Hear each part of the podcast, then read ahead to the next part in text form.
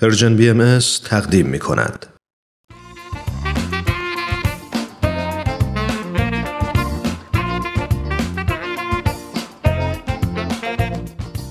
دوستای عزیز سلام. شاید خیلی از شما با داستانهای سوپ جوجه آشنا باشید. داستانهای زیبا که می‌تونه تو زندگی الهام بخشمون باشه. تو این برنامه از کتاب سوپ جوجه برای روح به ترجمه علی اکبر راستگار محمودزاده براتون داستان زیبایی رو انتخاب کردیم.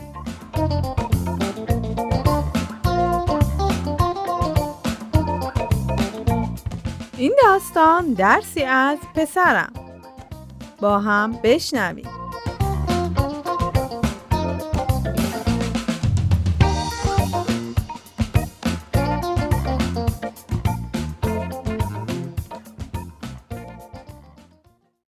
کاترین یکی از اون بچه های خوشبختی بود که خیلی راحت و زود درس و مشقاشو انجام می‌داد و تو یادگیری مطالب خیلی زرنگ بود. به همین خاطر وقتی که مادر شد با خودش فکر کرد اگه صادقانه به درس و مشق دوتا بچه هم برسم و زمان بیکاری اونا رو با شادی و تفریات آموزشی پر کنم اونا هم پا جای پای من می‌ذارن و اگه مطالب درسی رو بتونن خوب یاد بگیرن و درساشون رو خوب حفظ کنن دقیقا مثل خودم همیشه نمره 20 می‌گیرن در مورد اولین فرزندش آماندا دقیقا به هدف زده بود. همه چیز رو خیلی سریع یاد می‌گرفت و تو درساش نمرات خوبی می‌گرفت. اما علا رغم این که همون اصول آموزشی رو برای فرزند دومش اریک به کار برد، متاسفانه همون نتیجه رو نگرفت. احساس می‌کرد که وضعیت نه تنها برای معلمای اون بلکه برای اریک و خود اون هم مشکل خواهد شد. کاترین هر کاری که از دستش برمیومد برای پسر شیرین و دوست داشتنیش انجام می‌داد. پسری که هیچ مشکلی برای هیچ کسی ایجاد نمی‌کرد.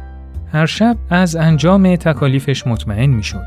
مدام با معلماش تماس می گرفت. همینطور اریک رو وادار می کرد که تو همه کلاسای تقویتی مدرسه ثبت نام کنه. اما علا رغم همه این تلاشا کارنامه اریک پر بود از نمرات ده و دوازده و سمره هم جز ناامیدی و اشک ریختن نداشت. کاترین یأس و ناامیدی اریک رو می‌دید و از تصور این که مبادا علاقه خودش رو به درس و مشق و مدرسه از دست بده خیلی میترسید. به همین خاطر شک و تردید سراپای ذهنش رو فرا گرفت و با خودش گفت خدایا چه کم کاری در حق پسرم انجام دادم؟ چرا نمی‌تونم انگیزه ای واسه موفقیت براش ایجاد کنم؟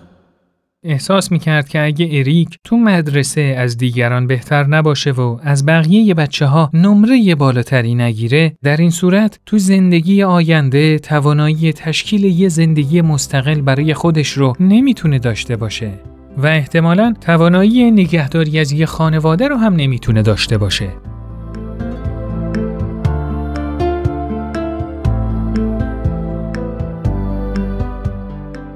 اریک 16 سالش شده بود که برای کاترین یه سری از حقایق روشن شد.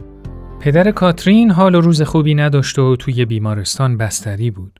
یه روز تو اتاق نشیمن خونه نشسته بودن که تلفن خونه به صدا در میاد. الو سلام کاترین تونی هم خوبی؟ سلام تونی ممنون ما خوبیم پدر حالش چطوره؟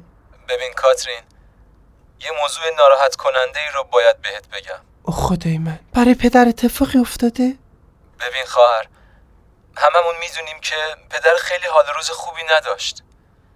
اون داشت عذاب می‌کشید. فکر می‌کنم که الان حالش خیلی باید بهتر باشه. خدای من تونی لطفا حقیقت رو بگو. چی شده؟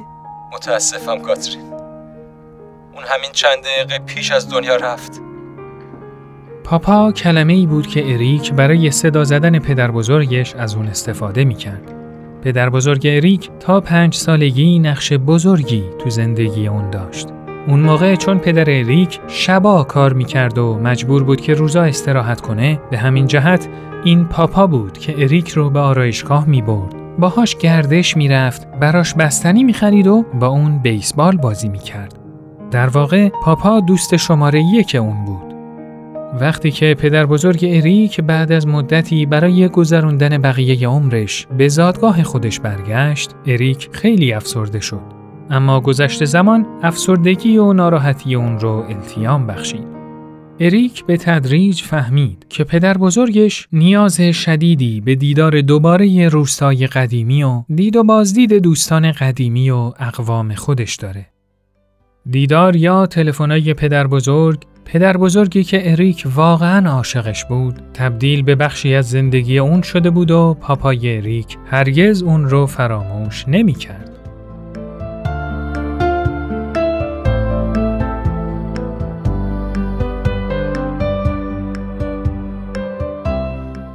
وقتی که به سالن تشییع جنازه وارد شدن، کاترین کنار درب ورودی ایستاد و به پدرش که ساکت و آروم اونجا خوابیده بود، نگاه کرد.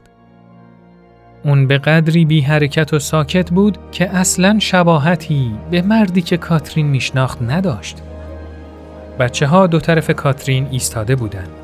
وقتی که سه نفری به طرف جنازه پدر حرکت کردند، کاترین احساس کرد که اریک دستش رو گرفت. چند لحظه ای کنار پدر بزرگ موندن و براش دعا خوندن. بعد کنار رفتن تا بقیه حاضرین هم برای آخرین دیدار به اون نزدیک بشن. هر کدوم از حاضرین تو اون مراسم به نحوی با کاترین و بچه ها اظهار همدردی کردن. بعضیاشون هم خاطرات شیرینی از پدر بزرگ برای بچه ها تعریف کردن و بعضی هم فقط دستان کاترین رو فشردن و تسلیت گفتن و سالن رو ترک کردن. در همین بین کاترین یه لحظه متوجه شد که اریک کنار اون نیست. به دوروبرش که نگاه کرد دید که اریک کنار در ورودی سالن مشغول کمک کردن به افراد سال خورده ایه که بالا و پایین رفتن از پله ها براشون مشکله. همه اون افراد غریبه بودن و اریک اونا رو نمیشناخت. اونا با عصا و چوب دستی راه می‌رفتن و با تکیه به دستای اریک به پدر بزرگ نزدیک می شدن تا برای آخرین بار اون رو ببینن و براش دعا بخونن. دیگه چیزی به غروب نمونده بود که مسئول مراسم به کاترین نزدیک شد و گفت ببخشید خانم ما به یه نفر دیگه هم نیاز داریم که زیر تابوتو بگیره قبل از اینکه کاترین جواب بده اریک خیلی سریع نزدیک شد و گفت چشم آقا من در خدمتم می‌تونم کمکتون کنم خیلی ممنون عزیزم. بهتره که شما پیش خانوادتون بمونید. اما اریک سرش رو به نشانه مخالفت تکون داد و گفت وقتی که من بچه بودم پاپا منو کول می‌کرد. حالا نوبت منه که اونو کول کنم. با شنیدن این حرف اشک از چشمان کاترین سرازیر شد. تو اون لحظه بود که متوجه شد که هرگز نباید اریک رو به خاطر نمرات پایینش سرزنش می‌کرد. اون با خودش فکر کرد که دیگه نباید انتظار داشته باشه که اریک الگویی از فردی باشه که اون تو ذهن خودش ساخته. چون الگویی که کاترین تو ذهن خودش ساخته بود هیچ شباهتی به پسر خوب خودش نداشت.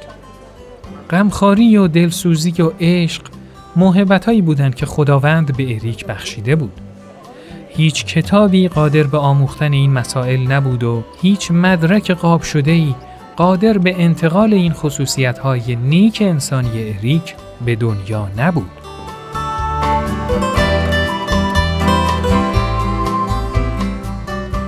اریک حالا 20 سالشه و به هر جمعی که وارد میشه کماکان با مهربونی و زیبایی و خوشرویی رفتار می‌کنه و مدت هاست کاترین تو هر جمعی که وارد میشه این جمله رو به زبون میاره نمرات علوم و ریاضی چه تفاوتهایی تو زندگی انسان می‌تونه به وجود بیاره؟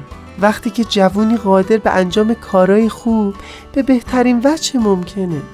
حالا دیگه از نظر کاترین اریک از صمیم قلب شایسته یه نمره 20